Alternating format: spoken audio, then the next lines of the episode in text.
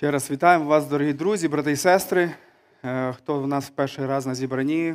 Е, Ми Євангельська церква, яка е, в серці нашого післання ставимо звістку Євангелія, що Ісус Христос помер заради наших гріхів і воскрес заради нашого спасіння. Ми віримо в це всім серцем і віримо, що ця звістка вона є ключовою і саме головною в тому, що має проповідувати церква. І це те, що ми робимо. Ми, Наші проповіді вони засновані на тому, щоб всіляко дивитися, як Писання воно відкривається. Ми співаємо пісні Богу, який дав нам це Євангеліє, і ми прославляємо Його за це спасіння, яке ми не можемо надбати своїми силами, але яке отримаємо завдяки Його благодаті. Тому е, налаштуйте себе на проповідь про саме ось е, євангельську проповідь про нашого Господа. Але перед тим, як я буду проповідувати, хотів би зараз запросити сюди е, двох молодих людей, про яких е, трохи я писав деякі чати наші церковні. е, і Казав, що наступної неділі в нашій церкві буде весілля. І для багатьох це був тобто хто, як. Так от я хотів би вас зараз представити цих молодих людей. Ваня, виходь сюди, і Віка виходь сюди. Віка, член нашої церкви, вона прийняла хрещення у вересні минулого року, вже минулого року. Ваня, можете стати з цієї сторони. Ваня він є членом церкви е, в церкві, П'ятдесятницькій церкві Волосянці. Чи Волосянці? Волосянці, так. Да. Е, Віка, е, хто, е, можливо, мало знає через карантини, мало відвідував зібрання. Віка є частиною домашньої церкви, де є керівником. Е, І от вони вирішили побратися, вирішили наступної неділі, довго не думаючи, по прикладу Булес, Шоні і Женьки, так як вони це свого часу там за дві неділі приблизно визначились.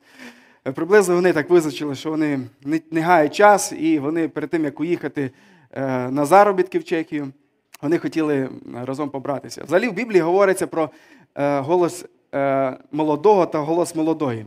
І знаєте, з які асоціації в Біблії з цим? Якщо чути голос молодого і молодої, це значить Божа милість є над, над землею і над народом. А коли в Біблії було сказано, що не буде чути голоса молодого і молодої, це було ознака або знамена того, що буде прокляття на цій землі, і людям буде не до того, щоб утворювати сім'ї, буде, буде жахливі події. А те, що ми чуємо в, і в нашій церкві, про те, що молоді люди хочуть одружуватися, це радість для нас. Це радість для нас. Ми раді, що ви одружуєтесь, і ми хочемо благословити вас у цей такий естафету на одну неділю підготовки до весілля. І нехай вас Бог цьому благословить. Ви, до речі, можете сидіти не окремо, можете у нас в церкві сміливо сидіти разом, е, тому можете після того сісти одне до одного і слухати уважно проповідь. Церква, давайте помолимось за них. Господи Ісусе, ми дякуємо Тобі за те, що Ти даєш милість нашій землі, нашій країні.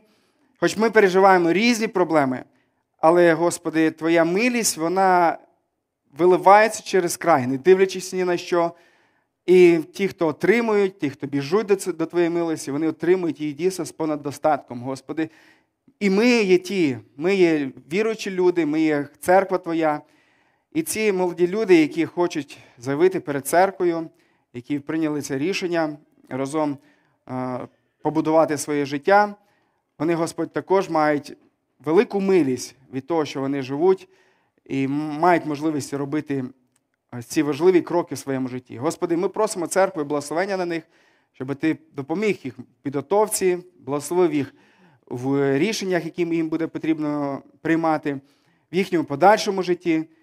Беріг, Господи, їх цей тиждень чистоті, святості і благословив всі процеси, які будуть е, йти для того, щоб організувати це весілля. Благослови, Господи, їх. Я прошу Тебе. Амінь. Можете сідати. Можемо ще раз привітати їх.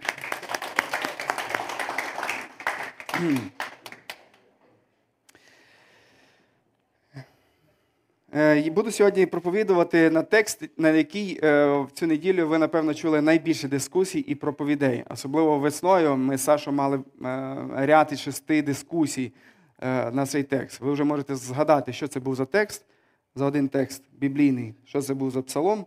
Тому ви можете, здогадуючись уже його, уже його відкривати. Це псалом 22 або 23, який є в ваших бібліях. Але перед тим, як ви його, ми його будемо читати і звернемо на три речі. Е, Можна включити презентацію, до речі. Так, дякую. Е, перед тим, як е, ми подивимося тільки на три речі з цього псалма, тому що він багатий, багатий різними істинами, оскільки ми шість, шість зустрічей ми присвятили тому, щоб взяти для себе е, щось особливе, що Бог там залишив. Я би хотів би зараз, от підсумовуючи минулий рік і дивлячись в перспективу 21-го року, взяти для нас три, можливо, і більше поради із цього псалма. І вони будуть стосуватися, як вижити в цьому нестабільному світі. Я думаю, що я не один такий, який чекав, що от от закінчиться Майдан. Хто подумав, що він затягнеться так на 3-4 місяці, і що будуть е, такі події е, на Майдані? Хто би міг би подумати? Я пам'ятаю, моє серце воно завмирало, коли настало 20 лютого, коли я дивився, як розстрілюють е, молодих людей, як вбивають ногами, буцами чоловіків. Для мене це був жах, і мені казалося, от-от закінчиться. І тут наш гарант вилітає чи виїжджає в сусідню країну, і здавалося, що все, все це починається. Але почалося ще щось гірше. Почалася війна в нашій країні. Почалася війна, яка е, прийшла до того, що ми вже сім років, вже більше, ніж Друга світова війна. Ми живемо в цій війні. Тисячі загиблих, десятки тисяч людей поранених, мільйони людей, які не можуть жити в своїх домівках. Коли це все закінчиться? Коли закінчиться це все? 2020 рік. Згадайте, як ви його зустрічали? Що ви чекали від цього року? Дуже багато людей вони планували, і коли будували якісь довгострокові плани, вони будували його якраз до 2020 року. І вони очікували щось особливе в цьому році. Але з чим він зустрів нас цей 2020 рік? Я би хотів вам показати би деякі фотографії, які трошки будуть розказувати нам про це. Е, чомусь презентер не працює. Так, ви бачите, це війна. 2020 рік зустрів нас з тим, що ми почули про американо-іранський конфлікт. Можливо, вже зараз дехто з вас забув, але на той час весь світ затаїв подих і він чекав, чи не розразиться це Третьою світовою війною. Це були жахливі події, які могли обернутися дуже катастрофічно для нашої планети. І в розгарі цих подій був збитий український пасажирський літак. Загинув екіпаж наш український. І це вже, я думаю, що більшість українців може згадати. Це це було якраз в результаті цього конфлікту між Іраном і Америкою. Після цього, ви пам'ятаєте, почалися величезні пожежі в Австралії. Ви можете побачити, як вигоріли ліси в цій країні. І ми думали, чи може ще щось бути жахливіше в цьому році. Але ж пожежі були не тільки в Австралії, пожежі були також і в е, Штатах. І пожежі, можете побачити, да, як цілі міста там вигоріли. Але пожежі були і в Україні за цей рік. Пожежі великі в Луганській області, а також в Чорнобильській зоні. Е, також ми дивилися на це і переживали, і не думали собі, що е, може ще щось бути непростіше або складніше. 20-й рік ми зустріли з звісткою про те, що в якомусь е, маловідомому, хтось з вас чув до цього часу таке китайське місто, як Ухань, до 2020 року. Ніхто не чув. І зараз, вже, можливо, ми починаємо забувати. Але в тому місці розразився вірус, і коли ми дивилися на ЗМІ, на всі ці ролики, вони нас вони нас е, лякали, тому що нам малювали COVID-19 взагалі в жахливих формах. Люди падали просто на місцях, то, що ми чомусь зараз не помічаємо. Але коли ми дивилися на все це, е, ми думали, це десь там далеко в Китаї. Е, це десь дуже далеко від нас, і ми не думали, що це прийде до нас, і це дуже прямо торкнеться нас в нашого життя тут в Україні. В кінці лютого ми з дружиною полетіли в Штати на конференцію. І ми були в штаті Вашингтон. І коли ми там були, якраз був перший, хто помер в Америці, якраз в тому місці, в якому ми знаходилися. Ми відчули, що це все дуже є близько. Коли ми поверталися в Україну, ми повернулися 14 березня, і 15 ми вирішили прийти на зібрання церкви. Але я пам'ятаю реакцію декого із церкви, як люди переживали, що ми прилетіли з штатів, де вже почався розгортатися цей вірус з великою потужністю. Ми були в різних аеропортах з моєю дружиною, і в церкві почали боятися, щоб ми прийшли в церкву, щоб ми, не дай Боже, принесли цю заразу. Я пам'ятаю, як різні люди акурат почали говорити, а може, ви би посиділи вдома І це було перша неділя, коли ми запустили онлайн зібрання в е, трансляції наших зібрань. І ми вирішили, пам'ятаю, з таким невеличким болем, сумом, вирішили залишитися з дружиною вдома. Думали, але на 22-го ми точно прийдемо в церкву і вже порадіємо з вами, пообнімаємось з вами.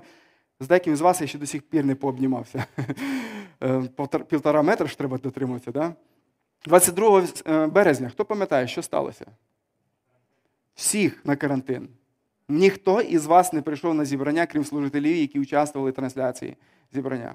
Перше карантинне зібрання. І це перше щось було особливим таким е, для нас. І, Але ми думали, ну, тиждень-два, і все обійдеться. Пройшов тиждень, пройшов два. І тут на носі Пасха, то ми були переконані, що Пасху ми точно зустрінемо в, не вже не в карантині, як Пасху святкувати онлайн. Це було щось е, неймовірним. Але ми Пасху святкували онлайн. Ми Пасху е, проводили там в невеличких групах. І перше причастя, яке ми пробували проводити, суміщаючи це онлайн і домашки, це було щось неймовірне. Я пам'ятаю, коли прийшла е, свято Трійці. Свято Трійці, коли ми зібралися всією церквою, вже пам'ятаєте, на Гуті, на Полянці, на природі, ми зустрілися. І я тоді думав для себе і навіть написав пост останнє або перше служіння, і вже більше не повернемося до онлайн. Я так думав. Я думав, що стабільний світ, нестабільний світ він стабілізується і вже все буде, вже все буде нормально. Кілька фотографій вам покажу, е, які стосуються пандемії. Це фотографія, от ви можете побачити знизу. Е, це в, під Нью-Йорком, коли в загальній молитві, в загальній могилі ховали е, загиблих, яких не могли впізнати родичі, які помирали від ковіду. Так, ви це бачите, це одне із наших зустрічей, нашої церкви. Це Ми проходили е, вивчення курсу доктрин. І таким чином було наше наше спілкування. До речі, хочу сказати, що Zoom, хоча многі з вас вже їм остогид Zoom, їм не цікаво, не приємно спілкуватися. І сама думка, що нас можуть знову відправити онлайн, вона не є приємною для нас. І мені було б дуже дивно, щоб церква вона би чекала, ну коли ж ми знову повернемось в онлайн. Це було б дуже дивно. Але Бог дарував нам можливість бути не просто в Ютубі, а в Зумі. Чим Зум кращий? Тим, що є якась взаємодія, ми можемо хоча б поспілкуватися якимось чином. Да? І Бог дав таку е, таку можливість нам вийти в Zoom, і ми могли таким чином е, проводити наші спілкування. Е, весну потрясло потрясло нашу землю звістка про протести, які були в, в, в Америці, і вони були літом. І ці протести вони були зовсім не схожими на те, що було сім років назад у нас в Україні, тому що у нас, наче ті, хто хотіли, ну ті, хто протестували, вони не робили того безчинства, яке робили ці протестанти в Америці. Але вони робили щось неймовірне. Ми розуміли, що наш, наша земля вона вкрай є нестабільною, і ми стоїмо реально на порозі якихось особливих глобальних змін. І е, ці протести в Сполучених Штатах вони є пророками цих змін. Далі ми ви можете ще побачити, да, коли під час цих протестів скидують всі е, пам'ятники тих людей, які були засновниками сучасної Америки. Ми розуміємо, що е, велика кількість суспільства, яка повірила в марксистську ідеологію, вона думає, що історія їхньої держави вона є неправильною. Це люди, які учаться на помилках, не учаться на помилках чужих, але хочуть навчитися на помилках власних попробувати побудувати те, що не змогли побудувати е, побудувати радянська влада у нас, в Україні, в Радянському Союзі, зокрема. Хто пізнає цю фотографію? Це вибух, який відбувся не так вже далеко е, від нас, як Америка до нас, ну і не так близько. Це Ліван, столиця Лівану, Бейрут, коли в порту взірвався великий склад, і було зруйнована велика частина міста багато людей загинуло. Це було щось, е, щось неймовірне. Війна в Нагорному Карабасі, яка проходила, я не знаю, більше місяця, але за цей місяць війни е, загинуло приблизно стільки людей, скільки у нас е, в Україні за сім років війни у нас, в нашій країні. Протести Білорусі. Які до цих пор ще не вчухають, але вже їхня сила не така є потужна. Це також для нас по-особливому ми спостерігали, дивилися на цей нестабільний світ. Вибори в Україні. Вибори в Україні, які показали, що українці готові вибирати владу знову тих, які буквально кілька років назад відкривали ворота, двері для військових, які хотіли зробити руський мір, які були ворогами і вбивцями нашого народу. І мене це дуже дивує, наскільки українці вони намагаються шукати стабільність зовсім не в тих речах, і не, не, не в тих людях, і не в тих ідеях. Мене це е, дуже засмучує. Мені показує, що наскільки партії, політичні партії в нашій країні вони є нестабільними. І в нас немає жодної партії, яка би проіснувала хоча б там, не знаю, 15, 20, 30 років, тим більше. Немає тих партій, які б існували довго, які, яким би люди довіряли. Вони постійно міняються, тому що ми бачимо дуже багато корупції. Ми бачимо дуже багато, що люди перебігають від одних до інших. І дедалі ті, хто вибрали нинішню владу, вони можуть побачити, що корупція це ще не все на здатна е, наша влада. Наша влада ще може бути вкрай некомпетентною. І нищити те, що хоча б якимось чином будували попередні корупціонери. Спілкуючись з одним політологом українським зовсім недавно, я йому казав: ну, а що ж ти чекаєш в майбутньому, от в українській політиці? Він казав, чесно слай сказати, нічого втішного. І те, що нас чекає в майбутньому, він каже, воно є гіршим, ніж те, що те, що є сьогодні. Мене, Я хочу повернутися до запитання, з якого я почав свою проповідь. Як вижити в цьому нестабільному світі? Як знайти опору у всіх цих проблемах? Многі люди вони намагалися 2020 рік забути, послати десь в минуле, вигнати його, як Саша казав, да? і чекають, що в 2021 році все буде гаразд. Але яким буде 2021 рік? Я не знаю, дещо можу тільки здогадуватися, дивитися на тенденції е, ідеологічні, як розвиваються ідеї, на тенденції е, політичні. Я можу дивитися на тенденції, які зараз розвиваються з вакциною, із цією гонкою вакцинації, з тим, як ці фармацевтичні компанії між собою борються, як як люди все більше е, починають довіряти різним конспірологічним теоріям. І ми можемо дивитися на всі ці речі. Але про все це ви можете самі почитати, подивитися, проаналізувати. Але я хотів би з вами поговорити, що нас, як християн, має хвилювати, і що як нас, як християн, має підбадьорити, жити, е, не сумуючи, не звішивши нос у 2021 році.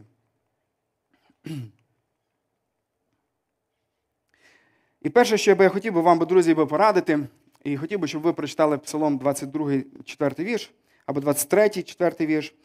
Е, відкрийте, до речі, цей псалом і не закривати його впродовж е, цієї проповіді. Я прочитаю весь псалом, а наша увага буде сьогодні зосередження більше на четвертому вірші. Псалом Давида, Господь, мій пастир. Я не матиму недостатку. На зелених лугах Він дозволяє мені відпочивати. Біля тихих вод піклується про мене. Мою душу Він підкріпляє, провадить мене стежками правди заради свого імені. Коли б я пішов навіть долиною смертної тіні, не боятимуся лиха, бо ти зі мною. Твій жезл і твій посух втішатимуть мене. Ти накриваєш переді мною стіл перед очами, очима моїх ворогів. Ти намастив мою голову єлеєм, до краю наповнюєш чашу мою. Отже, добро і милосердя будуть супроводжувати мене в усі дні мого життя, а я перебуватиму в Господньому домі протягом багатьох днів. Зверніть увагу на четвертий вірш. Він говорить, якщо ми взагалі почитаємо трохи раніше, от перший, другий вірш, то там сказано про те, що Господь мій пастир, я недостатку не буду. І може скластися таке хибне враження, що в мене буде все чудово. Мій світ буде в розових тонах. Я буду е, просто співати і жити, і припівати. І припівати. Коли другий вірш читає, він на зелених лугах мені дозволяє відпочивати. Він мене водить туди. Мені здається, що все, що може статися іще з християнином, що може статися з тією людиною, яка довірилась цьому пастирю, яка стала частиною його тари. Все тільки саме прекрасне. Третій вірш. Які підбадьорючі слова, мою душу він підкріпляє, провадить мене стежками правди заради свого імені. І багатьох християн хотіли би тут поставити крапку. Амінь, достатньо, давайте помолимось, розійдемось. Але він цей псалом на цьому не закінчується. Там є четвертий вірш. Коли б я пішов навіть долиною смертної тіні, він говорить. Коли б я навіть пішов долиною смертної тіні, Давид, він не він не вірив ідею, що якщо ти християнин, значить з тобою має бути все нормально, ти маєш бути в усьому успішний, ти не маєш хворіти, ти не маєш переживати труднощі, в тебе не має бути проблеми з фінансовими, матеріальними речами. Він не сповідував це. Те, що сьогодні деякі християни можуть сповідувати. Він казав, що коли я піду навіть, він розумів, що це може бути в його житті, бо цього його Таких речей в його житті вже було вдосталь, більше, ніж, напевно, в більшості з вас, які сидять тут на цьому місці. І він передбачав, що цьому не кінець, воно ще буде в його житті. Врешті-решт, смерть зустрінуть кожні, кожний. Всі ми зустрінемося з нею. І він вірив і розумів, що це буде в його житті. Друзі, перше, що я хотів би вам порадити, що варто Е, чим варто озброїтися у наш нестабільний 2021 рік. Визнайте, що цей світ буде нестабільним. Визнайте. Не чекайте, що от-от прийде 21 рік і він стане, все поставить на на полички, і я заживу, як жив там в 2019-му, або ще не знаю, там коли в 2013-му, коли ще не було е, ніякої війни, що ми до цього прийдемо. Ні, цей світ буде нестабільним. Чому я так кажу? Я так кажу, тому що е, якщо подивитися на Євангеліє від Матвія, відому проповідь Ісуса Христа, яку він сказав на Галеонській горі, він там сказав е, особливі слова. Він сказав, що е, цю землю вони чекають всі ці проблеми, море він там говорить, війни, різні труднощі. І всі ці проблеми вони є як породильні схватки. Місяця два назад, до речі, рівно два місяці назад, народила моя дружина нашого четвертого синочка Івана. Я був на цих пологах, і я бачив, що таке породильні схватки. Мене жінка збудила через дві години вночі, після того, як вона почала здогадуватися, що це починаються породільні схватки. Ми ще вдома, поки одяглися, поки спакувалися, ці породільні схватки вони почали, їхні цикли почали бути частішими, і вони почали бути е, все більшими. Коли ми прийшли в лікарню, е, Пройшло ще кілька годин, і ці схватки вони ще ставали частішими ще сильнішими. Ісус Христос не дарма в Матвія 24,8 Він порівнює всі ці труднощі, в яких ми будемо переживати перед другим його приходом е, на цю землю з породільними хватками, тому що всі ці проблеми, катаклізми і нестабільності, в яких ми живемо, вони будуть повторюватися циклічно. І їхня циклічність вона не буде просто так, що от цикл пройшов, тепер можна розслабитися. Ні. Ми маємо налаштуватися, що наступний цикл він буде вже швидше, ніж попередній був. Ми не маємо налаштуватися, що все прийде в мир і спокій на цій землі, і і ми будемо жити і співати, радіти цим зеленим пасовиськам. Ми маємо налаштуватися, якщо ми віримо словам Ісуса Христа, якщо ми віримо те, що Він сказав в Галеонській проповіді, ми маємо налаштувати на себе на те, що в цій, на цій землі Е, ми будемо мати дуже небагато таких періодів е, стабільності, коли ми будемо мати впевненість в майбутньому, е, яку ми будемо черпати від оточення і від обставин. Ми не маємо на це покладатися, ми маємо осознати, прийняти це, що цей світ він буде мінливим, і дедалі все більш мінливіше він буде. Він буде, Він буде таким. Коли Давид писав цей псалом, він використовує ілюстрацію долини смертної темряви. Що це було за місце? Це було місце, де були великі скали, і між ними були долини. Так от у ті скали, там, де був тінь, ховалися різні хижаки. Хижаки, які підчікували якихось, е, якусь добич, яка може йти і не помітити їх там. Вони чекали, можливо, там, тому що там був, там була прохолода, і е, там було легко ну, легко перебувати. Також в цих місцях ховалися часто якісь бандити, які були готові захопити людей, які йшли кудись, і були, можливо, не готові до зустрічі з ними, і вони їх могли пограбувати. Це було небезпечне місце для будь-кого, і для овець в тому числі.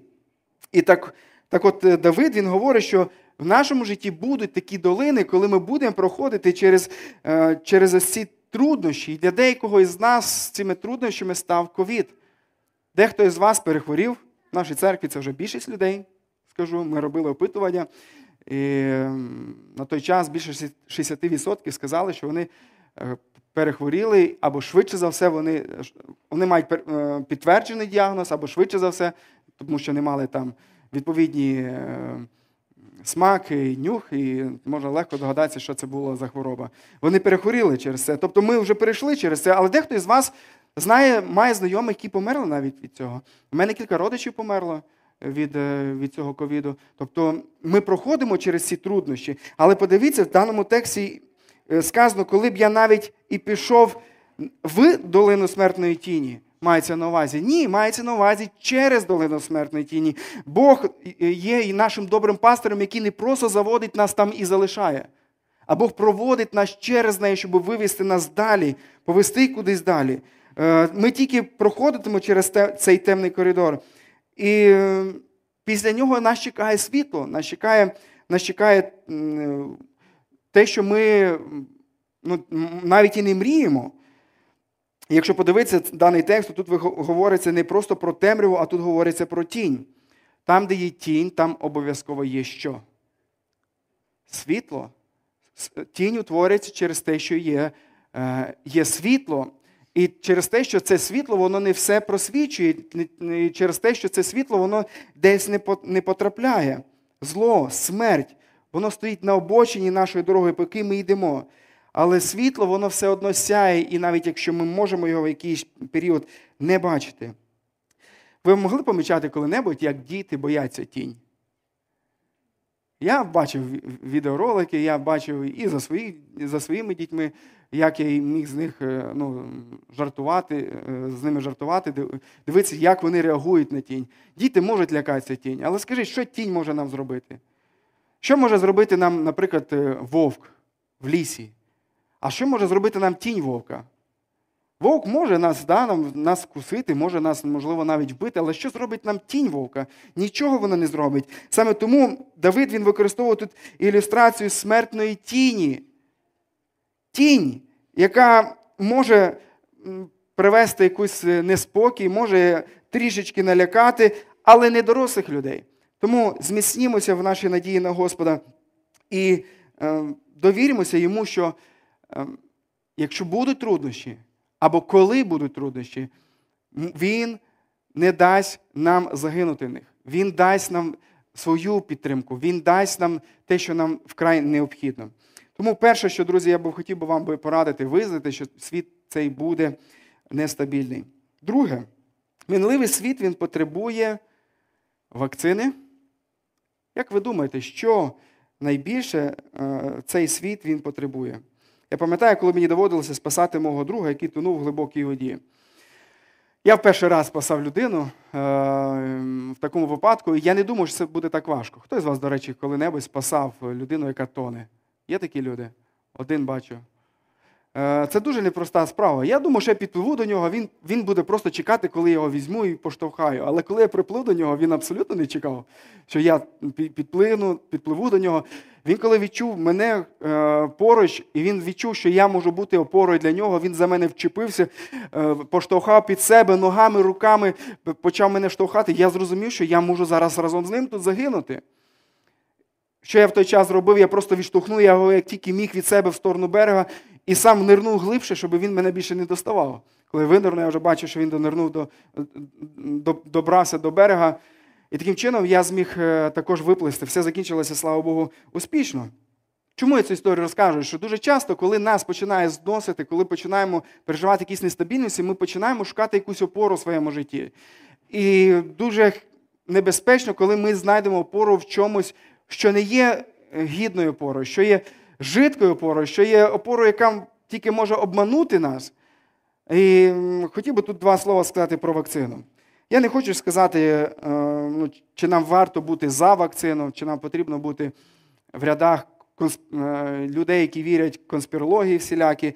Хочу сказати, що є небезпека в одному і в другому шляху. Але я хотів би поговорити саме чуть-чуть про вакцину. Яка взагалі користь може бути від них? Від них може бути користь про те, що вони реально можуть рятувати якісь життя. Якщо це будуть якісні вакцини, якщо це будуть не просто е, фармацевтичний якийсь бізнес, вони можуть реально врятувати якісь життя. Вона може реально полегшити психологічне здоров'я, тому що люди стомилися від е, від цих обмежень, які е, ну, які викликав цей ковід. Менше буде дома насилля, кажуть соціологи. Чому? Тому що чоловіки вдома знаходяться більше, вони більше ну, не мають любові один до одного, і вони дозволяють собі розпускати руки на жінок. А коли вони будуть більше на роботах, іначе буде менше насилля, говорять. Відновиться освіта для школярів, повноцінна освіта. Діти, чи хочете ви цього? Щоб почалася школа, нормальна школа, не 4 уроки, а 6-7. Відновиться освіта для студентів. Ну тут можуть порадіти ваші батьки. Ви чуєте, хто сміється? Вам не смішно, а сміються дорослі. Краща перспектива в роботі буде. Бо зараз обмежений можливість заробляти. Нехай скажуть про це фотографи, відеографи, і не тільки вони, а й всі інші. Важче заробляти. Більше зможемо зустрічатися, більше подорожувати, бачити друзів, рідних, гостей приймати, більше весілля робити. І якщо це це допоможе зробити вакцина, я можу сказати Алілуя. Алілуя, нехай би воно так було. Але в той же час я би хотів би сказати, друзі, про три небезпеки е, про вакцини, які можуть бути. Перше, це те, що е, ми можемо не дозволити Божій доброті провести нас до покаяння. Клайв Льюіс колись написав, що пандемія це жорстоке милосердя. Оскільки пандемії, хвороби, вони попереджають нас про щось гірше. Вони попереджають нас про нагальну потребу повернутися до Господа, покаятися у наших гріхах. Пандемія це застереження від Бога для нас, що якщо ми не покаємося, то точно так же загинемо. Пам'ятаєте ці слова Ісуса Христа? Ем, коли ми грішимо, Бог не зразу нас карає, Бог дає шанс нам е, покаятися в наших гріхах. І всілякими шляхами застерігає, в тому числі через море або через пандемії, в яких ми ми знаходимося. Так от, е, коли люди почнуть отримувати цю вакцину, або навіть ця звістка про вакцину, яка зараз є, е, то люди можуть дуже сильно покластися на неї і можуть не дозволити Божій добровити привести їх до покаяння. І я чесно вам скажу, друзі, я на цій неділі от спілкувався в до нас приїхав був один служитель з Києва, і ми з ним спілкувалися. Він каже, що в їхній церкві майже 80 людей перестало відвідувати е, богослуження. Два тижні назад я говорив з одним служителем православної церкви, він каже, що третина приходить у зібрання. Тобто люди не прийшли до покаяння, люди не прийшли з е, відповідями до Бога. Навпаки, любов охолола якось у багатьох. І я дуже радію, що в нашій церкві людей тільки за минулий рік побільшало. Це хочу сказати, це виключення здебільшого. Це виключення. Хоча сьогодні нас прийшло трошечки менше, ніж зазвичай на зібрання. Тому звертаюся до тих, хто є онлайн. Не нехтуйте, поки є можливість нам збиратися. Е, не нехтуйте тим, щоб бути разом. Е, друге, що вакцина, яка може бути небезпека, це те, що вона може живити нашу гордість і нехтування подяки Господу. Які кмітливі фармацевтичні компанії, які вони мудрі, які вони розумні, які вони наполегливі в тому, щоб виробляти цю вакцину. Е, я дивився на Нетфліксі фільм про вакцинацію, про те, яким чином от, Оці кілька фармацевтичних компаній не включилися, аби винайти чим швидше запустити цю вакцину, аби чим швидше людям дозволити е, жити звичним їм життям. Я дивуюся, наскільки дійсно люди, е, наскільки люди вони навчилися навчилися розуміти, що таке хвороби, що таке віруси, і використовувати Богом дані можливості для того, щоб е, боротися, боротися з цими різними е, вірусами. І дійсно люди, які можуть подивитися на все це, вони можуть захопитися цими компаніями, цими людьми, лікарями і дивуватися цій швидкості і неймовірному успіху. Колись ще років 50 для винайдення цієї вакцини потрібно було б 5-10 років. Сьогодні, на кінець першого року, вже люди мають вакцини ці. Але, друзі, хочу сказати, що кожна наша кмітливість, кожен шепіт мудрості. Кожна наполегливість, кожна калорія енергії, яку маємо ми, люди, це благість і благодать Творця до нас. Це Його милосердя над людьми. Це Те, що ми живемо в цей період, це Боже милосердя для для всіх нас. Тому, друзі, нехай от взагалі в хто сильно там, можливо, думає або вірить в неї, майте е, осторожність в те, щоб е, вона не породила вашу таку внутрішню гордість і нехтуванням дякувати Господу. І третє про вакцину, що хотів би сказати, це помилкове відчуття небезпеки в майбутньому. Я вакцинувався, що мені бояться. Я можу я можу робити будь-що. Говорить вже сьогодні авіакомпанії, що е, багато авіакомпаній вони не будуть дозволяти е, пасажирам сідати в літак, якщо вони не будуть вакциновані. І е, ті люди, які отримують вакцину, вони можуть мати впевненість, що для них відкривається більше можливостей. Пандемія в кінці кінців пройде, і вона, оця вакцина винайдена, вона нам в цьому допоможе. Ми щасливі повернемося до нормального життя. Я пройшов прийшов цю долину смертної темряви, а тепер їж, пий, веселися. Скільки днів життя тебе буде в твоєму житті? Несенітниця, друзі. Це є несенітниця. Це нагадує мені образ звіра в об'явленні 13 розділі, е, де сказано про те, що він був отримав одна із голов цього звіра, отримала смертельну рану. І всі чекали, що він от-от має померти, але він е, неочікувано вилікувався. Всі люди були в шоці. Вау, як цей звір вилікував, вилікувався. Але в той же час суд Божий був над цим звірем. Ми живемо під судом Божим. Ми можемо бути в небезпеці від одного вірусу, якщо він не мутуватиме. Але скільки таких є різних вірусів, скільки є різних хвороб, Бог має силу виконувати свій суд проти грішного людства, тому не варто надмірно сподіватись на якісь винаходи і на вакцини. Якщо успішна вакцина буде винайдена, то як до неї відноситься, врешті-решт? Дякувати, що Бог проявляє своє милосердя і є милостивим для нас і дає ще сьогодні час для того, щоб нам покаятися, примиритися і ще більше своє життя присвятити йому. Окей, то якщо мінливий світ потребує не вакцини, то що він потребує? Я переконаний, що він потребує Бога, незмінного Бога і Його Слова, стабільного Бога і незмінного Його Слова.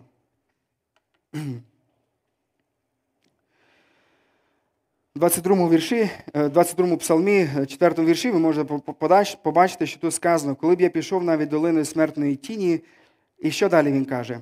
Не боятимуся лиха, бо що? Яку найбільшу втіху Бог дає для християн? Каже, бо ти зі мною. Бо ти зі мною. Бог обіцяє, що Він буде з нами у всі дні нашого життя. Згадайте велику обіцянку Ісуса Христа коли він давав велике доручення для своїх е, людей. Він каже: і ось я з вами по всі дні вашого життя. Бог з нами у 2019-му, і Бог не залишив нас у 2020-му. Він з нами. Він з нами, як і обіцяв. Все, що відбувається в нашому житті, це все відбувається під контролем Бога. Бог або допустив це, або послав це в наше життя. Нам потрібно довіритися Богу, який допускає це, друзі. І навіть у смерті. Ось чому апостол Павло він пише, що для мене життя е, життя це Христос, а смерть це що? Це здобуток, надбання. Якщо я помру навіть, то я одразу цей час я пристану в присутність Ісуса Христа. Він буде зі мною ще більше, ніж зараз я це усвідомлюю і бачу. І далі тут в даному тексті сказано: твій жезл і твій посох втішатимуть мене. Хто з вас колись бачив жезл і посох? Хто не бачив, прийдіть в гості до Саші Павлючука. Саша, Віка, ви готові прийняти всіх, хто хоче побачити жезл?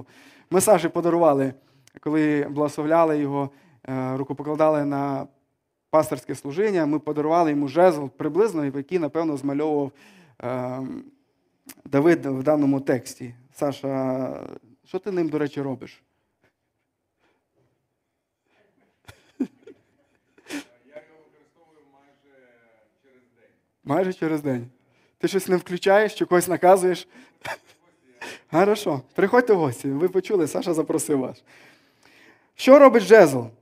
Ми можемо подивитися в даному випадку, що е, автор Давид він говорить, що жезл втішає його, або ще по-іншому може ці слова перекласти, що жезл вселяє впевненість.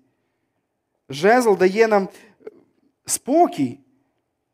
Цей жезл був е, у пастухів для того, щоб направляти або припіднімати овечку, коли вона впала, але в той же час цей жезл був здебільшого і в більшій мірі для того, щоб бути готовим захиститися від цих хижаків, які могли бути в цих долинах смертної темряві. І Давид говорить, що цей жезл, який є в руках Господа, він це все говорить метафорично. Він каже, що він втішає його, бо він знає призначення цього жезла. Це на добро. Це на добро. Ось чому ми так реагуємо, коли проходимо різні труднощі, друзі. Ось чому світ так реагує. Брати і сестри, якщо наша реакція вона ніяк не відрізняється від реакції світу, нам потрібно подумати, проаналізувати, наскільки Бог є нашим пастирем, наскільки ми покладаємося на нього, наскільки ми бачимо цей його жезл, його посухи, наскільки вони втішають нас. Давид, колись в кінці свого життя, 2 Самуїла 22.3 сказав: Мій Бог, моя скеля, сховаюся я в ній.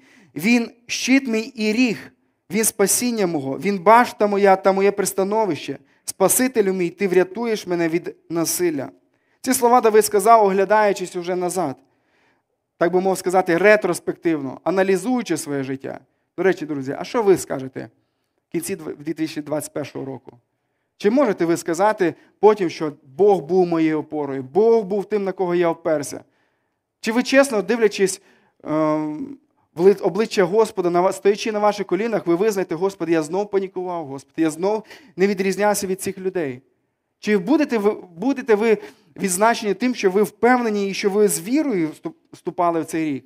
Друзі, моя проповідь вона є для того, щоб підбадьорити вас. Я не знаю, що ми побачимо в більшій мірі в цьому році, і що може приводити нас до до такого зацепіння, до, чи можливо це буде все приводити до того, що ми будемо ще з більшою сміливості діяти, е, жити, говорити про Христа. Що буде чекати нас в цьому році? Я підбадьорю вас до того, щоб ви були такими, як Давид. І ви зараз, поки ви ще не ретроспективно, а перспективно дивитеся у 2021 рік, аби ви вже в серці своєму поклали, покладатися на незмінного Бога, тому що Він ніколи не підведе. Він завжди буде з нами. Ісус Христос пережив те, що нам не доведеться переживати. Якщо ви є християни, якщо ви є овечкою Його тари, Бог колись пережив, Ісус Христос колись пережив те, що ми б мали пережити. Ісус пережив те, що Бог залишив Його. Пам'ятаєте на Христі, коли Він висів, Ісус молився кричав, каже: Лама, лама, Савахтані, Боже мій, Боже мій, для чого ти залишив мене? Бог реально залишив його, тому що святий Бог не міг нічого мати спільного з гріхом. Для того, щоб кожен, хто повірує в Ісуса Христа, сьогодні мав можливість бути е, завжди з Богом і ніколи не втрачати Його присутність у своєму житті. Бог завжди буде з нами. Пару слів хотів би сказати про Боже Слово. Ісая 48 сказано: трава засихає, а квітка зів'яне. Слово ж нашого Бога повіки стоятиме. Я цей текст читаю в контексті стабільності, про яку проповідую. Послухайте, що цей текст говорить, Біблія говорить про, про себе. Слово ж нашого Бога повіки стоятиме. Ось де є наша стабільність, друзі. В Слові Божому. Саме тому нам потрібно вчепитися за Бога, за Його Слово і проповідувати його своєму серці, проповідувати його церкві, проповідувати його своєму оточенні і проповідувати його світу. Вчепіться за цю обітницю. А в Біблії, до речі, таких обітниць дуже багато. Будьте в Його слові, довіряйте йому, живіть ним, проповідуйте Його. І ви ніколи не будете посоромлені, що б вас не чекали. Підбадьорю вас, брати і сестри, до цього. В цьому контексті я хотів би пару слів сказати про незмінність нашого послання. Наше повідомлення або наш меседж, проповідь, писання, воно не має, не має мінятись тобто його зміст. Але форма вона постійно має адаптовуватися, і наша мова має бути зрозумілою для тих людей, до кого ми звертаємося. Тут варто зазначити, що оскільки Бог і Писання є незмінними, то незмінними мають бути і суті нашої проповіді. Ми маємо проповідувати Євангелію, ми маємо проповідувати спасіння у Ісусі Христі. Але в той же час методи спосіб передачі ми маємо постійно оновляти і адаптовувати, щоб досягати і спасати покоління людей, які живуть у цьому мінливому світі. Е, саме в цьому контексті хочеться сказати, що у служителів в церкві є велика небезпека, аби зробити незмінним те, що має мінятися, і навпроти, аби піддати змінам незмінні речі. В одному випадку це призведе до того, що е, церква буде мертвою консервативною церквою. Це буде призводити до законництва. А з іншої сторони, це призведе, коли люди будуть міняти зміст, е, звістки, це буде приводити до лібералізму. до мертвості церкви, до позбавлення людей, е, людей тої необхідної основи, яку потребують ці люди. Саме тому нам, служителям, ті, які проповідують Слово, нам потрібно проповідувати його незмінно. Його суть вона має не мінятися. Ми маємо своє серце прив'язати до цих стабільних, незмінних істин і цінностей, але в той же час бути готовими пристосовувати ці істини до обставин, в яких ми будемо знаходитися, і проповідувати їх, е, ці істини, так, аби вони були зрозумілі для тих людей, серед яких ми знаходимося. Тому підбадьорюю вас до цього. І третє. Як вижити в нестабільному світі? Не бійтесь майбутнього. Христос є там. Христос у нашому майбутньому. Якщо подивитись на дієслова, які є в 22 му псалмі, то здебільшого вони є в майбутньому часі. Особливо, якщо подивитись на четвертий вірш, коли б я пішов навіть долиною смертної тіні, він говорить про майбутнє, він дивиться на майбутнє, і він, що він бачить майбутнє? Він бачить, що там може бути лихо. Але він каже: Я не боятимуся цього лиха, бо ти зі мною, твій жезл, твій посух втішатимуть. Слово, дієслово, яке стоїть в майбутньому часі. Він вірить, що Господь буде це робити. Він каже, ось, наприклад, шостий вірш даного псалма, він каже, отож добро й милосердя будуть супроводжувати мене. Він вірить в це, бо він знає, як Господь діє, він вірить Божим обітницям, він бачив, аналізує, як Бог діє в його житті. І він вірить, що Боже милосердя воно буде супроводжувати його у всі дні. І в дні нестабільності, які буде переживати цей світ. Або, можливо, які будете переживати ви. Світ буде більш-менш стабільним, але в вашому житті будуть обставини, вони вкрай будуть нестабільними. Давид він учить нас тому, щоб не боятися цього майбутнього, тому що Ісус Христос є в ньому, і Він є той, хто буде піклуватися про нас, друзі. І більше того, коли ми дивимося на книгу об'явлення, це остання книга Біблії, для когось, або я би сказав, навіть для більшості християн, ця книга вона часто є чимось таким жахливим. І це те, що не дає їм спокій, коли вони дивляться на всі ці суди, на гнів Божий, який виливається, на всі ці війни, на все, що відбувається, то люди можуть охопитися жахом. Але, друзі, цей жах не для нас. Ця книга це книга переможця, це книга, яка описує нашого Ісуса як царя, який йде судити тих, хто не підкорився йому. Якщо ви не підкорилися йому, то вам є чого боятися. Але якщо ви є християном, якщо є ви овечками Його отари, вам нема чого боятися, тому що це переможний період нашого Царя Ісуса Христа. Все, що попереду чекає, це перемога. Ісус є переможець. Те, що здавалося, що нібито було і поразкою, воно в кінці кінців стало перемогою. Коли Ісус Христос помер, весь світ затаїв дихання і думали, невже це кінець? Але Ісус воскрес на третій день, і Він прийде на цю землю знову. Про це говориться неодноразово в Біблії, і ми, християни, ми віримо в це. Саме тому нас майбутні суди вони не лякають. Нестабільності, покарання, які Бог буде посилати на цю землю, вони не заставляють переживати наше серце. Ні, ми з вірою нашому Господу вступаємо в цей рік, вступаємо в наступний день і знаємо, що Він є там. Він пообіцяв, що Він буде з нами, і Він буде, буде з нами. Він пообіцяв, що Він буде будувати свою церкву. І він буде це проробити. І скільки разів би ворота пекельні, сили аду, вони би не хотіли знищити церкву, знищити вашу віру. Якщо ви будете з Ісусом, якщо ви будете частиною Його тари, ніщо не зупинить вас, ніщо не знищить вас. Це є обітниця, яка є записана в Слові Божому, незмінному, стабільному Слові Божому. Я чув ілюстрацію таку, що якщо у спокійні часи ми маємо відповідальність е, ілюстрацію з човном. Хтось з вас, до речі, плавав в човні коли-небудь будь-якому в човні. Чомусь реагують двоє людей, інших, напевно, розморило це тепло. Хлопці, не треба так топити печку, тому що я бачу, що я борюся зараз зі звірями е, у вигляді сна. Е, не треба так розкочегарювати. Я сам аж е, тут мені нелегко. А хтось з вас плавав на човні, в якому є вітрила? Мені доводилось плавати.